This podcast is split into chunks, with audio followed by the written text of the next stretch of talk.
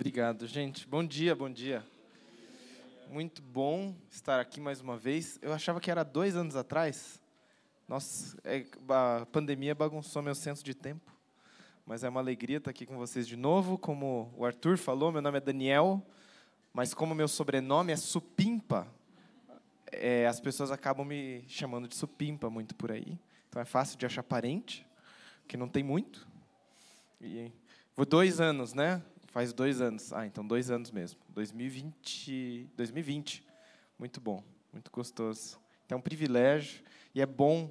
Eu estava falando para os meus filhos, né? Eu vim com a minha esposa, a Lilian, que está ali. A Lilian está ali. Deve estar junto com o Thomas, que é o nosso menorzinho, tem dois anos.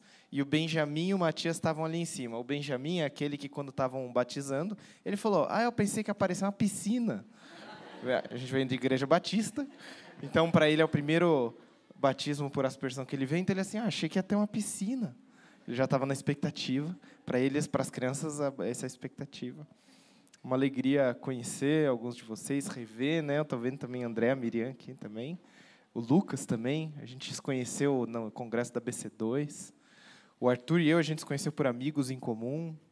Na... Aqui mesmo, né? A gente se conheceu por causa do Zé, né? O Zé Bruno mas a gente tem uma amizade já há um tempo. Quando você tem amigos em comum, parece que a amizade ela tem ganha uns atalhos, né?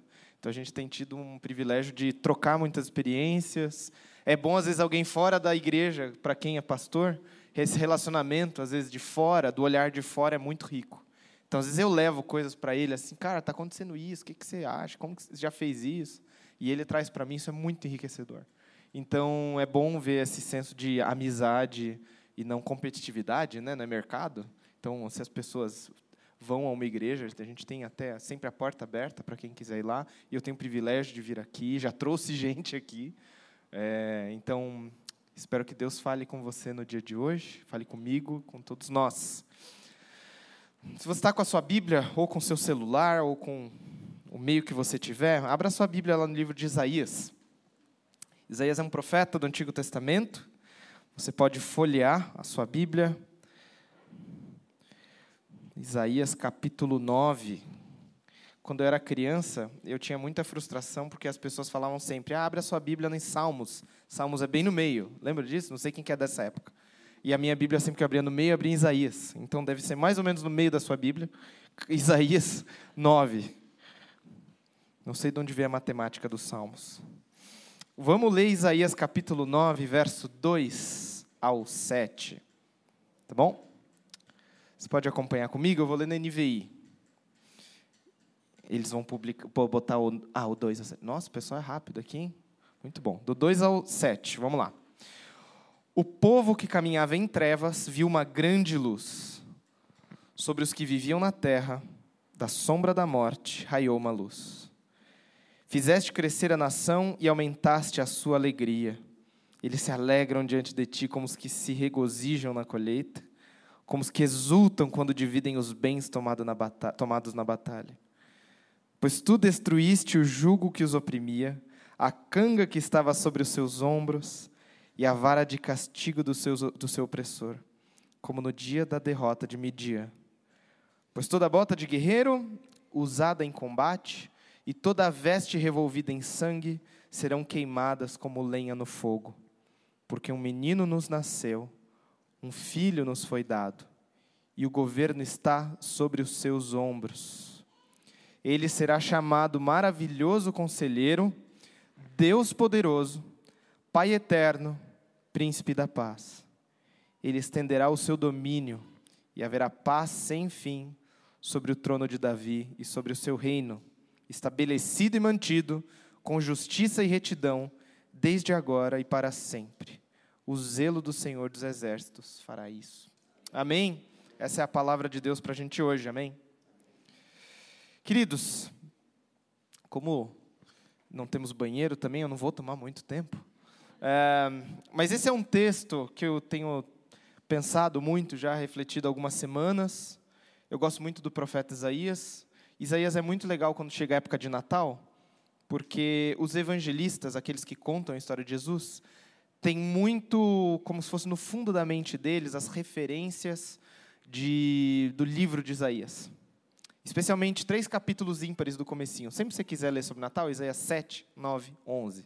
Sempre vai trabalhando assim, porque eles, ele, o profeta Isaías está trabalhando, olhando para frente, sobre a expectativa de que tipo de rei, que tipo de homem mudaria a história do povo de Israel, ao mesmo tempo que ele não tem uma clareza exata de como vai ser isso. E os evangelistas, Mateus, Marcos e Lucas especialmente, eles olham para trás e falam: Isaías falava de algo e nem sabia quão certo ele estava. Está até melhor do que Isaías previu. Então eles estão sempre trabalhando com o livro de Isaías. É um livro muito importante para os autores do Novo Testamento. Hã? À noite você vai pregar no 11? Olha aí, já tem a série, a sequência. Spoiler, não vou contar então. Você vai ler, vai vir, vai, vai participar, vai ser bom. Mas o que é importante da, da gente ter em mente é que esse esses capítulos falam muito sobre nomes que seriam dados a esse que é uma expectativa, olhando adiante para um, uma espécie de rei, descendente de Davi, que seria muito importante para o povo. Qual que é o contexto disso tudo? Não sei quem já leu o livro de Isaías, mas especialmente Isaías 7 tem a história, uma narrativa, de como o reino de Israel nessa época estava dividido. Existia o reino do norte e o reino do sul. Antigamente teve Saul, Davi e Salomão que reinaram sobre o reino inteiro de Israel, colocados como reis sobre o povo de Deus. Mas em um momento do, com o filho de Salomão houve um racha. Então teve um reino, dez tribos ao norte duas ao sul. Às vezes o sul é chamado de Judá e o do norte Israel. E nesse período, o reino do norte está sofrendo invasões de um, de um império antigo chamado Assírio, que eram chamados com razão, como os nazistas da antiguidade, porque eles eram torturadores, levavam para cantos, campos de extermínio, eles misturavam raças das pessoas para que elas perdessem identidade nacional, eram muito violentos. Eles, inclusive, tinham práticas de expor os escravos e obrigassem os escravos a correntá-los e levá-los até a Síria. E às vezes as pessoas morriam porque eles eram muito muito duros, muito cruéis com as pessoas com quem eles, a quem eles escravizavam. Então o reino do norte vai sendo tomado por esse império, e o rei do sul, que está na época, é o Acás. E esse imperador Acás, rei Acás, está desesperado para se livrar e vencer esses assírios na guerra, porque eles já venceram dez tribos e só tem duas tribos ao sul. E eles querem sobreviver. E é aí que vem muito daquela promessa do Emanuel, que o Isaías vem e fala: peça um sinal ao Senhor. E o Acás estava envolvido com várias alianças com o Egito, com outros povos, tentando ganhar força militar. E ele fala: de maneira nenhuma, como que eu vou tentar o meu Deus? Não vou pedir um sinal, não. E daí o Isaías fala assim: Pois bem, você não quer pedir um sinal, mas está tentando se virar aí pela sua própria força. Mas mesmo assim, Deus vai te dar um sinal. A virgem conceberá e dará à luz a um menino, e ele será chamado Emanuel. Já ouviu essa passagem? Emanuel é uma palavra, é uma, uma junção de duas palavras hebraicas, quer dizer Deus conosco. Conosco está Deus, né? O Deus está conosco. E ele faz essa promessa, Isaías está falando para algo próximo, mas sem saber ao mesmo tempo aquilo ia se cumprir de uma forma mais plena e poderosa em Jesus.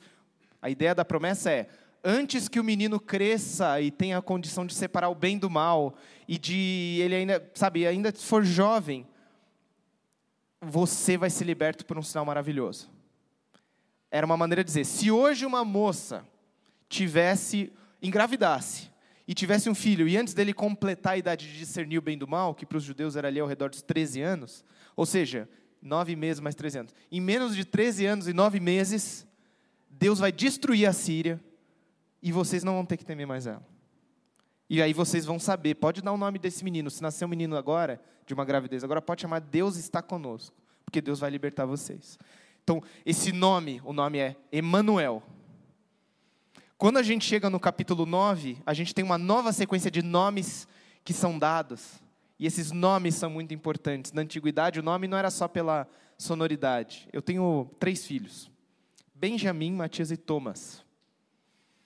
É só lembrar do sanduíche do Subway, BMT. É uma forma de. É a sequência. É um jeito de lembrar. É, a ordem alfabética também, é outro jeito. Mas o Benjamin, o Matias e o Thomas, a gente, quando for escolher o nome deles, e quem já passou por isso, você tem uma gravidez, sei que o Arthur e o Maru estão passando isso. Você tem a gravidez e parece que você tem uns nove meses para testar. Será que soa bem? Testa um nome, testa o outro. Que apelido que isso vai dar? E se eu for. A gente fica testando o nome do filho, não fica? Quem já passou por isso sabe. Espero que outros passem, porque a bênção da paternidade e da maternidade são muito ricos. Ah, muito ricas. As bênçãos são muito ricas. Então, quando você vem para essa escolha do nome, a gente quer escolher a sonoridade. A gente quer escolher algo que tem um significado legal. A gente queria que os nossos filhos soubessem que os nomes deles foram pensados. Então, Benjamim é o filho da, no, da minha mão direita. Matias é o presente de Deus, é dado por Deus. Thomas na verdade, Thomas é o mais assim. Thomas é semelhante ao gêmeo. Tanto é que lá tem o Tomé. Lembra de Tomé? Thomas é a versão uh, latina, anglo-saxônica também, quer dizer gêmeo. Né? Ele era gêmeo, Dídimo também chamado Thomas. Então, provavelmente, ele era irmão gêmeo de um dos outros discípulos. Ou tinha um irmão gêmeo. Então, Tomé, só que a gente chama ele de Tomé na época, Tomás? Thomas. Porque a gente queria, assim, ao mesmo tempo que ele fosse semelhante a Jesus Cristo e porque quando ele nasceu ele era muito parecido com Benjamim. Então a gente botou o nome Thomas. Então a gente trabalha o nome e fica pensando, tá, que apelido que isso vai dar, que sonoridade isso vai dar, o significado que isso vai dar. E é uma fase muito legal. Não sei como as pessoas que têm filhos aqui enfrentaram isso. A gente teve toda essa tentativa. O Matias foi mais surpreendente porque nós não, decidimos não saber se ia ser um menino ou uma menina. Só decidimos para saber no nascimento dele. E quando ele nasceu, a gente estava tão certo que era uma menina, que quando ele nasceu, a gente ficou, é um menino. E a gente não tinha pensado no nome. E a gente ficou, ele ficou seis dias sem nome. Era o nenê, o nenê, o nenê. É, ele ficou seis dias sem nome. O, Matias nasceu numa época que a gente, a gente morou fora do país e morava no Canadá. E no Canadá você tem até dez dias para registrar. Claro, no Brasil isso ia dar sequestro de criança, que ia ser uma loucura. Mas lá eles fazem. Então, ele teve seis dias sem nome. E aí foi uma, um privilégio poder falar: bom, ele foi dado e a gente não sabia que ia ter ele. A gente achou que ia ser uma menina, mas então a gente vai receber isso como um presente de Deus. Então, Matias foi a escolha. Voltando para o texto, todas essas experiências são muito afetivas da escolha do nome, que vem daqui de dentro, né? Elas também estiveram envolvidas nesse senso de olhar para frente, no capítulo 9, especialmente, quando você vê essa figura, quando é, Isaías está trazendo essa profecia, esse oráculo, e olhando para frente, a expectativa de um descendente do rei, que traria uma nova época de paz, ele traz algumas características que ele vai trazer luz em minhas trevas, que ele vai trazer vitória em combates, que ele vai trazer paz, estender o domínio. E eu quero focar com vocês hoje no versículo 6 e 7, porque esse rei é uma espécie de herdeiro, um menino nos nasceu, então ele não é um conquistador que vem de fora, que domina e vira o novo rei, ele é um descendente, é um filho, uma criança, e sempre nascimento de crianças vem com expectativas e ele será chamado quatro nomes. Alguns colocam cinco, outros quatro. Maravilhoso, conselheiro, maravilhoso conselheiro, Deus poderoso, Pai da eternidade, na antiga tradução, ou Pai eterno, e Príncipe da paz. E esses quatro nomes, eles são muito característicos assim.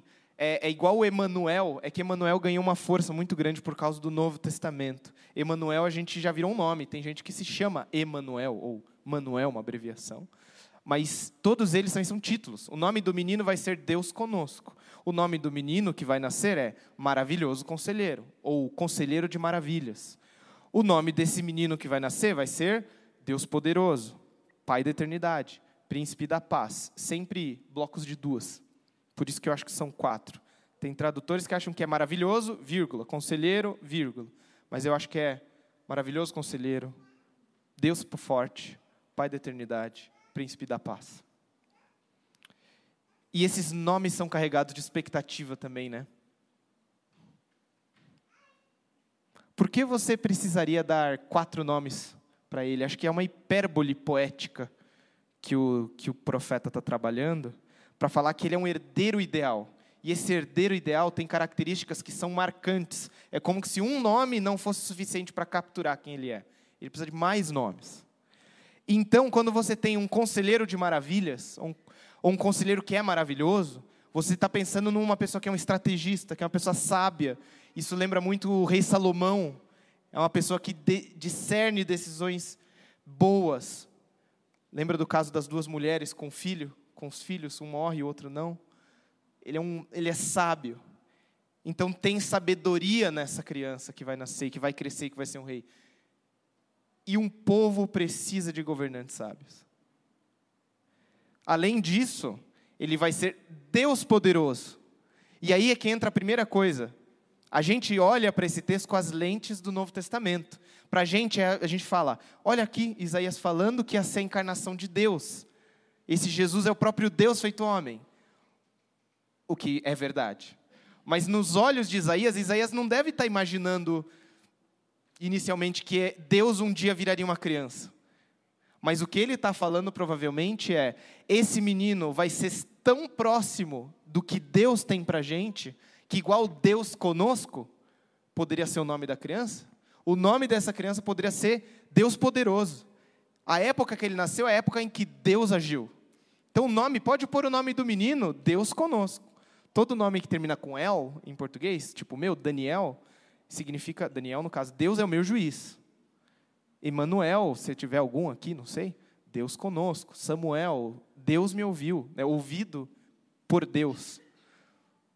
Não quer dizer que a criança é Deus, mas o nome traz essa ideia de Deus agiu quando essa criança nasceu. É algo que a gente quer marcar, quer carimbar, e toda a vida vai estar carregado com essa criança.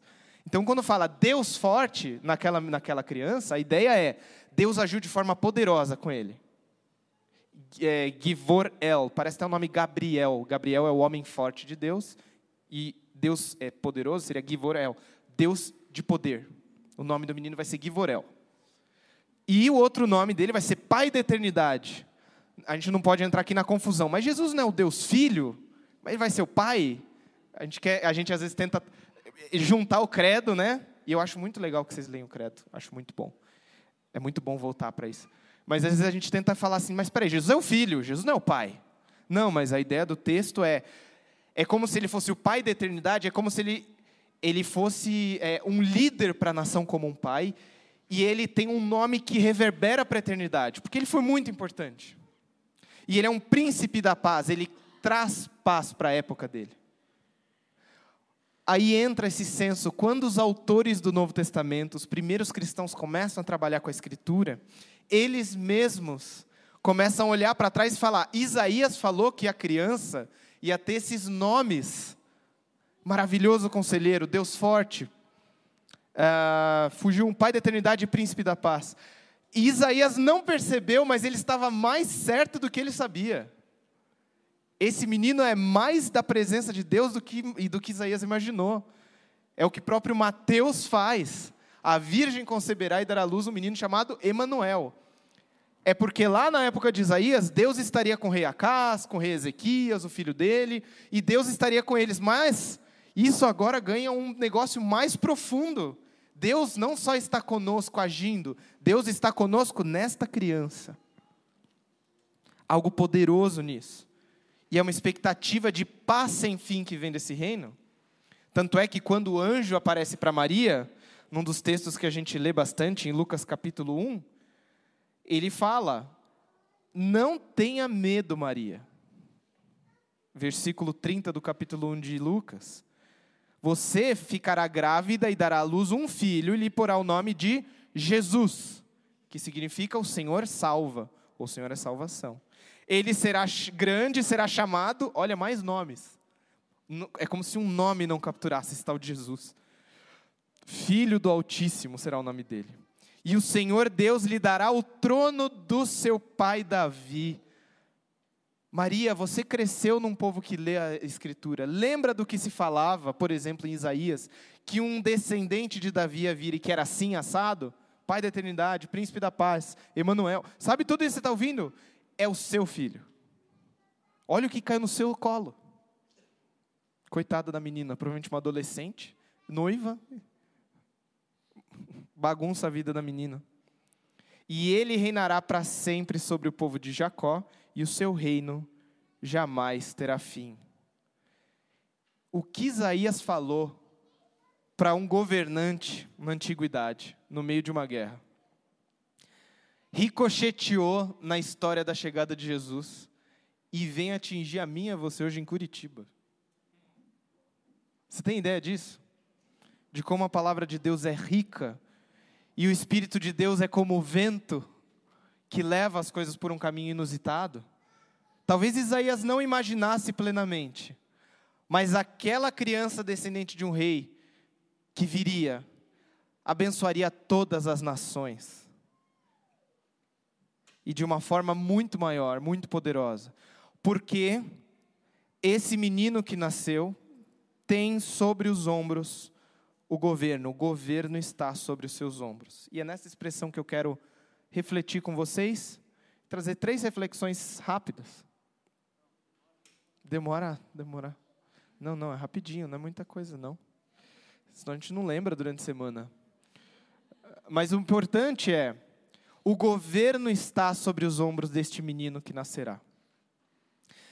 Seria muito normal para alguém da antiguidade falar: este é um herdeiro em dinastias, ele vai ser rei. Portanto, o governo está, é, é o destino deste menino, está sobre os seus ombros. Mas existe uma figura tão importante aqui, que eu, algo que tem mexido comigo nas últimas semanas, e por isso eu queria compartilhar, que é a dificuldade que eu tenho, e que eu sei que muitos cristãos enfrentam, com a afirmação de o governo, a autoridade, a decisão do destino das coisas está sobre os ombros deste menino. Para algumas pessoas é muito mais fácil afirmar que o governo está sobre os meus ombros. Que o governo da minha casa, da minha família, está sobre os meus ombros. E se eu falhar, vai ter um efeito cascata. Se eu falhar, a minha família vai degringolar, os meus filhos vão se desviar, a minha família vai abandonar a fé, a minha, fi, a minha família vai, vai parar na pobreza. Eu tinha um, um parente é, do lado do meu, da, da, minha, da minha mãe, que tinha esse efeito cascata quando as coisas aconteciam. Quando, ah, você desobedece, quem começa desobedecendo, daqui a pouco está usando droga. E quem está usando droga, daqui a pouco gasta todo o dinheiro da família. Daqui a pouco vai, não vai restar nada para a gente, a não ser morar em albergue. E daí a gente morando em albergue, vai surgir gente, a gente vai morar na rua, vai morrer de fome, sabe o efeito cascata? Uma desobediência em casa tem esse. É um pouco da desses memes, né, de mãe latina que faz o drama, né? Ah, é, e acho que existe um pouco desse peso colocado sobre muitas pessoas, especialmente aqueles que têm responsabilidades como pais e mães, que é uma fase em que o senso de ser responsável por alguém é novo e é às vezes esmagador, e enche de dúvidas e te enche de pressões. Você começa a procurar livros a respeito de criação de filho, ou é, mães e pais Instagrammers que gostam de ficar colocando informações. Ah, água, obrigado. Mas eu vou precisar usar o banheiro. Pode abrir, brincadeira, cara. É, obrigado, Arthur. Ô, oh, rapaz. É, então a gente tem esse senso, a gente começa a procurar, a ler, e de repente você se aconselha com amigos, daí a pessoa fala, ah, já seguiu a página da fulana de tal, do ciclano? E aí você tem esse universo de pressões do que significa ser pai e mãe. E aí você fala, bom, não dá para eu seguir todos, vou ter que escolher, mas qual competência eu uso para escolher qual que é o jeito melhor de criar meu filho, minha filha? E você entra naquela ansiedade do efeito cascata. Se eu criar meu filho e minha filha agora no método errado, ele vai desobedecer, vai cair nas drogas, vai gastar o dinheiro da família, e eu, a gente não vai ter nada a não ser morar no albergue e morrer de fome nas ruas. Certo? Isso, eu estou dando exemplo de criação de filhos, que é a nossa fase, e que a gente vê que tem uma indústria do pai e da mãe, né? E quem está rindo é rindo de nervoso. Oh, vem duas aí, está rindo de nervoso, né? É, mas a, isso acontece com a indústria do casamento com a indústria de você casar, achar o, qual é o parceiro certo, qual é o tipo de relação certa. Porque se você falhar, vai ter um efeito cascata no seu, no seu relacionamento. Você vai ser um divorciado com 50 anos que ninguém vai querer. E vo... Não, existe isso. A gente brinca, mas existe toda uma. Um, um túnel que é olhado, que é colocado como se fosse assim: essa é a desgraça que te aguarda. Emprego. Se você não se profissionalizar, Se você achar que fez faculdade e saiu trabalhando e vai ter sempre emprego, você está errado. O mercado de trabalho vai te engolir. Você vai ficar num trabalho medíocre que paga mal e no dia que você perder esse emprego, eles vão preferir o rapaz que morou fora, que tem inglês, que fez pós. E você vive naquela ansiedade do mercado de trabalho que é: se eu não continuar aumentando o meu currículo, eu vou perder dinheiro. Vou parar no albergue, vou morar nas suas.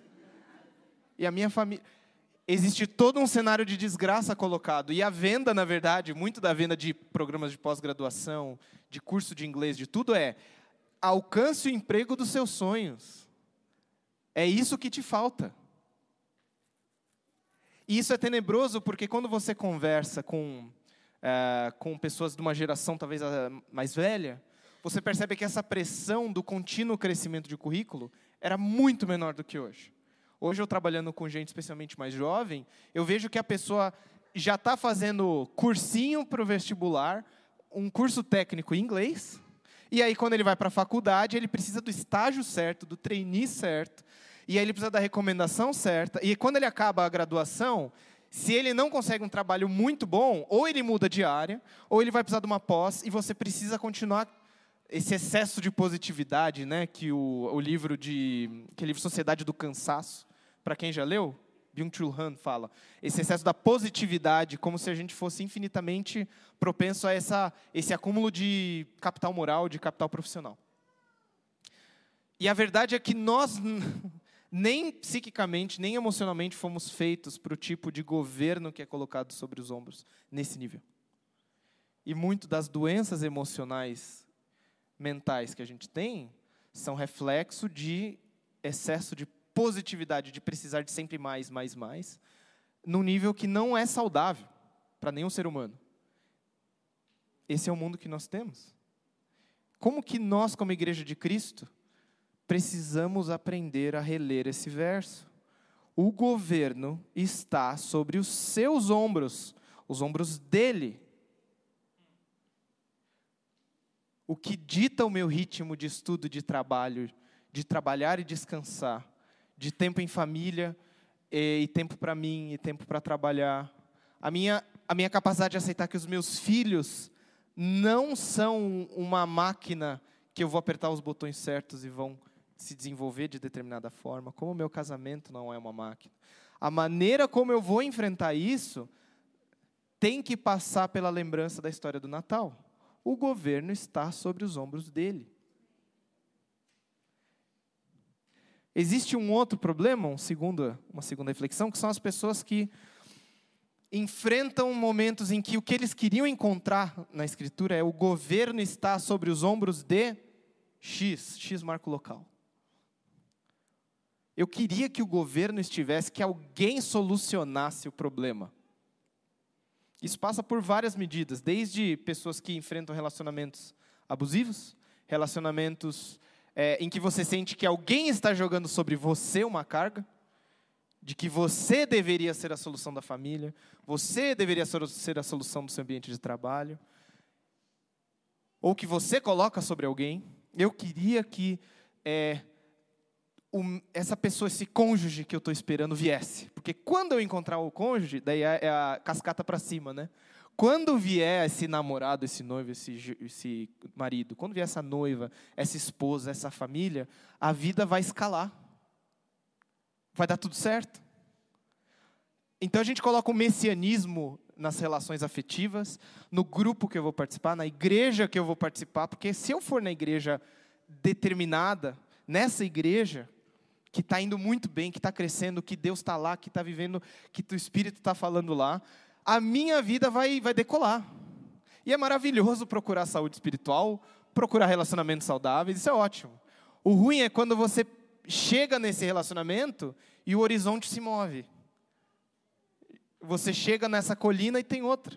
Ou você chega nesse relacionamento e a vida continua. E ele tem a, o bloco de paixão, né, aquele boom de paixão e depois ele estabiliza. O que, que você faz com isso depois? Com relacionamento de anos de casado, de anos de criação de filhos, de anos de trabalho, em que o boom de emoção passou.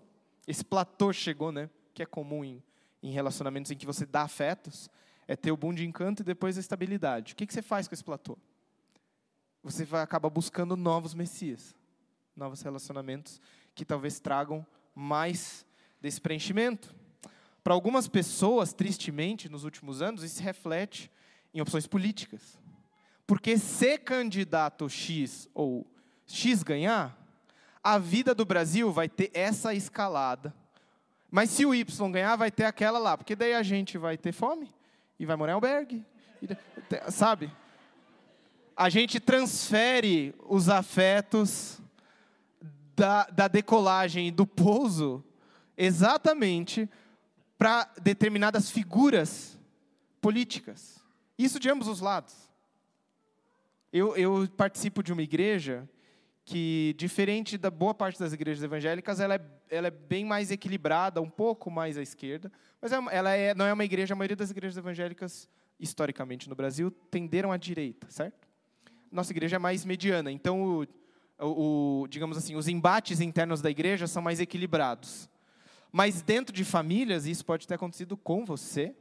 Você pode ter perdido amizades, convites para o Natal, convites para se encontrar com mais frequência com a sua família, porque o WhatsApp, o grupo de WhatsApp da família, o WhatsApp do pai, da mãe, do filho, da filha, começou a ganhar um tom tão político que a relação se tornou azeda. E que não é possível ter uma conversa sem criminalizar o outro lado. Isso é muito triste quando ocorre entre cristãos para mim cristãos que têm na sua Bíblia que o governo está sobre os ombros deste que viria, deste rei que viria, e que nós chamamos de Jesus de Nazaré, Jesus Cristo. E é triste receber mensagens é, de irmãos cristãos que tentam convencer que determinada opção política é a opção dos cristãos, ou é a opção dos valores cristãos, ou é a opção é, reativa ao que se tornou modelos de autoritarismo. Esta é a única opção para um cristão. Pimba. O governo está sobre os ombros de X marco local. Para mim, isso é uma, é uma demonstração de que nós, igreja, ainda temos que amadurecer muito na nossa noção de participação pública, de participação política, de aceitar onde o evangelho deve ser relevante e onde a igreja deve se manter santa. Existe uma necessidade da igreja recuperar a noção de santidade, é a palavra mais importante para a identidade da igreja, do que relevância. É, e eu, eu, por que, que eu falo isso? Porque eu acho que a igreja teve 20, 30 anos. Depois que a igreja evangélica cresceu no Brasil, a gente teve um, um, entorpecimento crescente com a possibilidade da igreja ter feitos públicos. Se a igreja lutar por tal lei que protege os pobres, vou botar uma coisa assim, que ajuda as viúvas, vamos estar sendo relevantes. E é em partes verdade. Só que quando a igreja se entorpece das possibilidades e dos mecanismos meramente humanos para que isso aconteça, por meio do Estado, por meio de blocos de lei, por meio de projetos de lei, a igreja pode cair no entorpecimento em que ela precisa preservar-se no poder, com acesso ao poder, com acesso ao Congresso, com acesso a vagas públicas, para que o reino de Deus avance. E se você conversa com irmãos, a gente tem amigos que moram na Tailândia, alguns que trabalham na China, que tem zero de acesso a estruturas públicas, a igreja cresce. Como que você explica isso?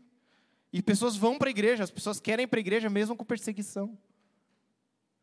Por que nós, Igreja de Cristo no Brasil, entendemos que se nós perdermos o acesso público, a Igreja de Cristo vai diminuir? A Igreja de Cristo vai sofrer, vai ser perseguida? Possível. Possível. Mas isso é parte da missão da igreja. Leia o livro de Apocalipse, aqueles que seguiram o caminho do Cordeiro, e o Cordeiro, no capítulo 5 de Apocalipse, é aquele que parecia ter estado morto. Como que a igreja diz que segue os passos do Cordeiro, se ela não aceita parecer estar morta, se ela não aceita parecer sofrer, se ela não aceita esse caminho? O evangelho cresce quando a igreja se mantém santa. E na santidade da igreja, vão existir pontos em que a igreja vai soar relevante e vai soar retrógrada, ou vai soar relevante ou vai soar exageradamente progressista, porque a igreja não se encaixa em espectros políticos exatos. E é por isso que é importante nós voltarmos. Qual é a missão da igreja como igreja santa, sem mácula? Eu preciso voltar para a Escritura e preciso conhecer a história da salvação de Deus por mim. E eu preciso me encantar com ela, porque as nossas conversas políticas hoje já passaram do nível de argumentos racionais e elas querem conquistar os nossos afetos.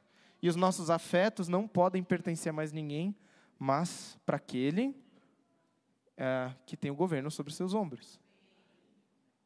Por isso que a figura também, que é usada da igreja que espera, do povo de Deus que espera por esse rei que vem, ela é usada a linguagem do casamento, a linguagem das virgens, esperando as dez virgens de Mateus a figura das bodas do cordeiro, as figuras da, de, que até no livro de Cântico dos Cânticos foi muito usado ao longo da história para essa relação entre Deus e o seu povo, que é uma relação das entranhas, dos afetos. Se eu permito, se eu permitir que os meus afetos forem sequestrados por uma por uma pauta política, não tem argumentos que me que me tirem daquilo. Já tentou argumentar com alguém apaixonado? Para uma menina? Não, mas essa menina, não, cara, mas ó, vai dar certo, porque olha, ela é assim, ela é assim. Cara, mas essa pessoa aí é o maior BO, o maior 171 que tem. E não, não, mas pô, ela tá mudada. E já, já conversou com alguém assim, apaixonado? Não dá para conversar com alguém apaixonado. E os nossos afetos não podem ser cedidos a pautas políticas que rodam com o tempo. Talvez seja uma opção determinada, ah, seja melhor para esse aspecto, para aquele aspecto, para este momento. Mas você falar que tudo vai dar certo ou tudo dar errado, é de uma falta de fé muito grande no que Jesus Cristo pode fazer numa igreja, num mundo que está sofrendo, num país que está sofrendo. Se, eu, se o Brasil sofrer nos próximos mandatos, a igreja vai ter que orar mais, ser santa e trabalhar mais por aqueles que Deus colocou diante de nós a missão da igreja segue. A igreja pode ser igreja em ditaduras, a igreja pode, ser, sabe? A igreja tem, sobrevive. Ainda que ela questione, ela sobrevive. Ela não morre. As portas do inferno não vão prevalecer sobre ela. O governo sobre os meus ombros, o governo sobre os ombros de outrem. E a gente chega no que Isaías fala. Os ombros sobre este filho de Davi que os evangelhos vão resgatar com frequência. Que nos anúncios do nascimento de Jesus, eles estão ecoando Isaías. Maria, esse ele vai chamar Jesus, porque ele vai salvar o povo dos seus pecados, porque ele vai, o seu reino jamais vai ter fim. E Maria e José, provavelmente os dois descendentes de Davi, descendentes da tribo de Judá, saberiam o que isso significaria. Significa que todas aquelas, aquelas linhas de expectativas, de nomes colocados sobre um futuro descendente, recairiam sobre esse menino que nasceria. E claro que tem as perguntas deles. Maria e José não são completamente cegos à situação, porque quando chega o anúncio para Maria: Maria, você vai ser a mãe desse menino, esse descendente de Davi. Mas como pode ser isso se eu sou virgem? Como pode esse tal de Jesus ser adequado se todos os caminhos humanos não congruem com o que está acontecendo com ele? Como é que esse Jesus pode ser o Salvador se ele vem de Nazaré? A pergunta que depois os líderes fazem. Nós sabemos que nada bom vem de Nazaré e que o Messias vem de Belém. O que é esse homem de Nazaré? Ele é inadequado, incongruente. Como que esse pode ser a presença de Jesus? Como que ele pode perdoar pecados? Como que ele pode dizer que ele vai reconstruir o templo em tantos dias? Ele é inadequado. E essa crise de fé assola desde os tempos de Jesus, mas assola os nossos tempos.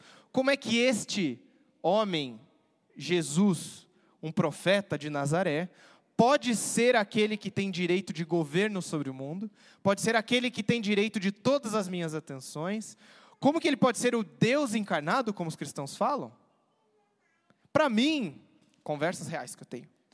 Para mim, ele é um ótimo exemplo de amor ao próximo, um bom mestre, um excelente comunicador. Mas eu acho que tentar dizer que, o, que ele, Deus estava presente lá e não nas outras religiões, para mim é muito simplista. Para mim, colocar esse Jesus de Nazaré como alguém que vai voltar, alguém que ressuscitou, é negar um pouco do bom senso. Como esse Jesus de Nazaré pode ser aquele em cujos ombros está o governo do mundo? E é nesse passo que eu e você somos desafiados não a uma fé cega, mas a uma fé que sabiamente pergunta como Maria faz. Maria, eu fico pensando assim, né? Quando chega para essa menina adolescente, Maria, o seu filho vai ser o filho de Davi, o descendente, que vai reinar, o seu reino nunca vai ter fim. E a primeira pergunta de Maria é: como vai acontecer isso se eu sou virgem? Essa é uma boa pergunta. Essa é uma ótima pergunta. É boa, não é?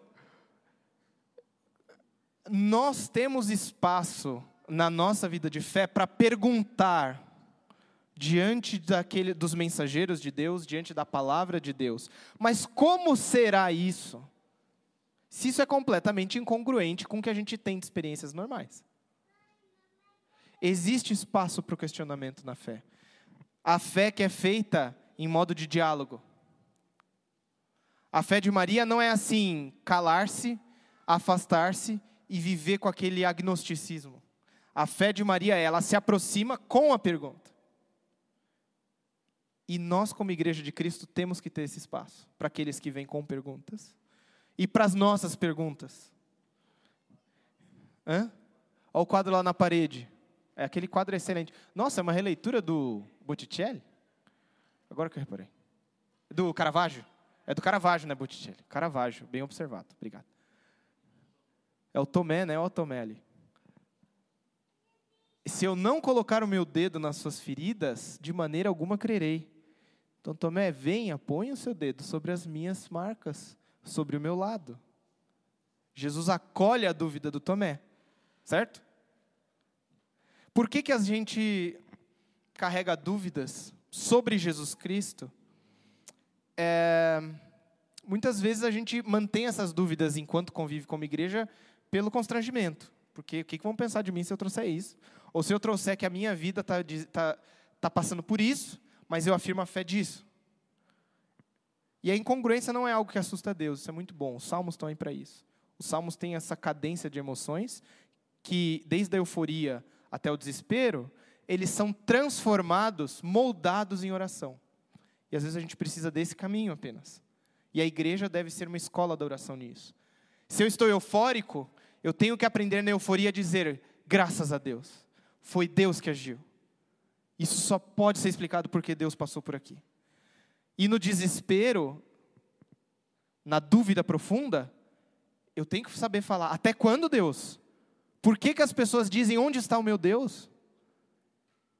Senhor, se o Senhor não vou ser como aqueles que descem a sepultura. Aquela pessoa que eu amo vai descer a sepultura, vai morrer. E se o Senhor não agir, é isso que vai acontecer. O que, que eu faço com isso, Deus? Nós precisamos aprender isso. Eu preciso aprender isso. Na época de fim de ano de estresse. Como que eu transformo estresse em oração? É um aprendizado isso. Deus, eu me sinto esgotado, as águas subiram até o pescoço. Para onde eu olho para os elevo os meus olhos para os montes, da onde me vem o socorro?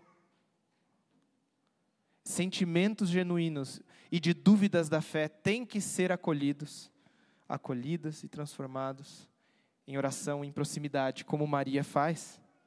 Claro que nem sempre vem a resposta que a gente quer, né? Como que vai acontecer isso se eu sou virgem? E a resposta é mais difícil ainda. A resposta não é assim, ah, Deus vai prover um marido para você. Não. Deus virá, o Espírito Santo virá sobre você, o poder do Altíssimo cobrirá com a sua sombra, e então você terá aquele que será chamado Filho de Deus. A resposta é mais complicada do que, do que a explicação. Maria, você vai ter um filho que é o Messias. Tá, mas eu não tenho marido. Ah, não, mas isso é simples. O Espírito vai vir, você vai engravidar sem marido. Então, a resposta às vezes que você vai receber nas suas, nos seus questionamentos de fé podem ser às vezes mais difíceis do que você imagina, por caminhos mais complexos e nos limites até do que você sonharia, mas Deus vai estar presente com você. Pois nada é impossível para Deus, o anjo fala. E a resposta de Maria, com a qual quero terminar: Eu sou serva do Senhor, que aconteça comigo conforme a Sua palavra. Ainda que eu viva isso, de querer ter o governo sobre os meus ombros, eu preciso voltar para essa mensagem. O governo, o governo de Jesus Cristo sobre mim, sobre você, o reino dele é uma dádiva. E claro que existe responsabilidade dentro disso, mas o pleno sucesso e a plena de derrocada do mundo não depende de eu assumir sobre os meus ombros o governo do mundo, o governo da minha família. Responsabilidade é muito bom, volto a dizer. Mas ela, quando eu tenho responsabilidade sobre a minha família, sabendo que Cristo promete voltar e restaurar todas as coisas, eu não tenho como, não tenho como arruinar a minha família, se existe promessa de restauração de Jesus Cristo lá na frente. E isso tira a minha atenção para que eu seja um pai melhor, para que eu seja livre dentro da minha casa, dentro do mercado de trabalho, para dizer não. Não, não é a hora de fazer isso, não é hora de morar fora, não é hora de trabalhar igual um desesperado 80 horas por semana, não é hora.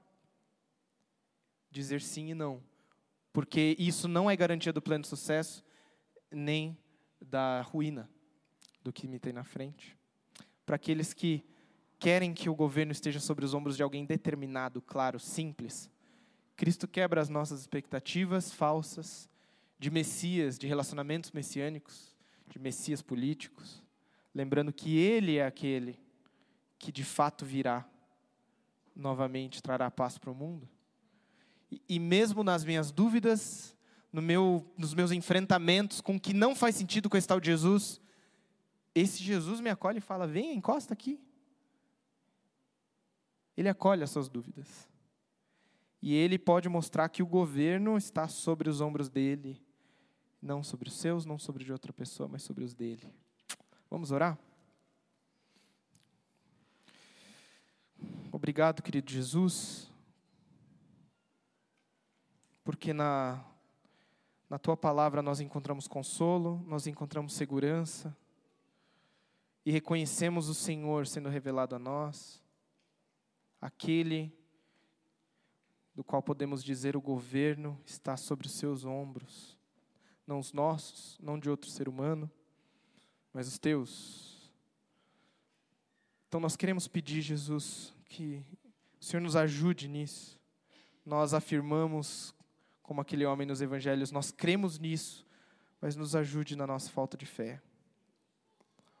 Abençoe aqueles que estão se sentindo sobrecarregados, oprimidos, sentindo que todas as decisões do mundo dependem deles, que eles se sintam libertos, leves, resgatados pelo, por aquele que é o verdadeiro Rei. Tira também, Deus, todas as expectativas que nós temos de uma pessoa, de um indivíduo, seja em relacionamento, seja no governo político do Brasil, que vai resolver, solucionar todos os nossos problemas. Nos ajude a ter os olhos fixos em Ti, ser igreja santa, dedicada com o nosso coração totalmente a Ti. E nos ajude também, Deus, a reconhecer que nós, nós podemos nos aproximar, questionar e ouvir, dialogar contigo em oração e saber que o Senhor vai nos acolher. Nós temos espaço para isso. Nós te reconhecemos, nós te bendizemos e pedimos que o Senhor continue falando conosco aqui hoje e ao longo dessa semana. No teu nome, Senhor Jesus.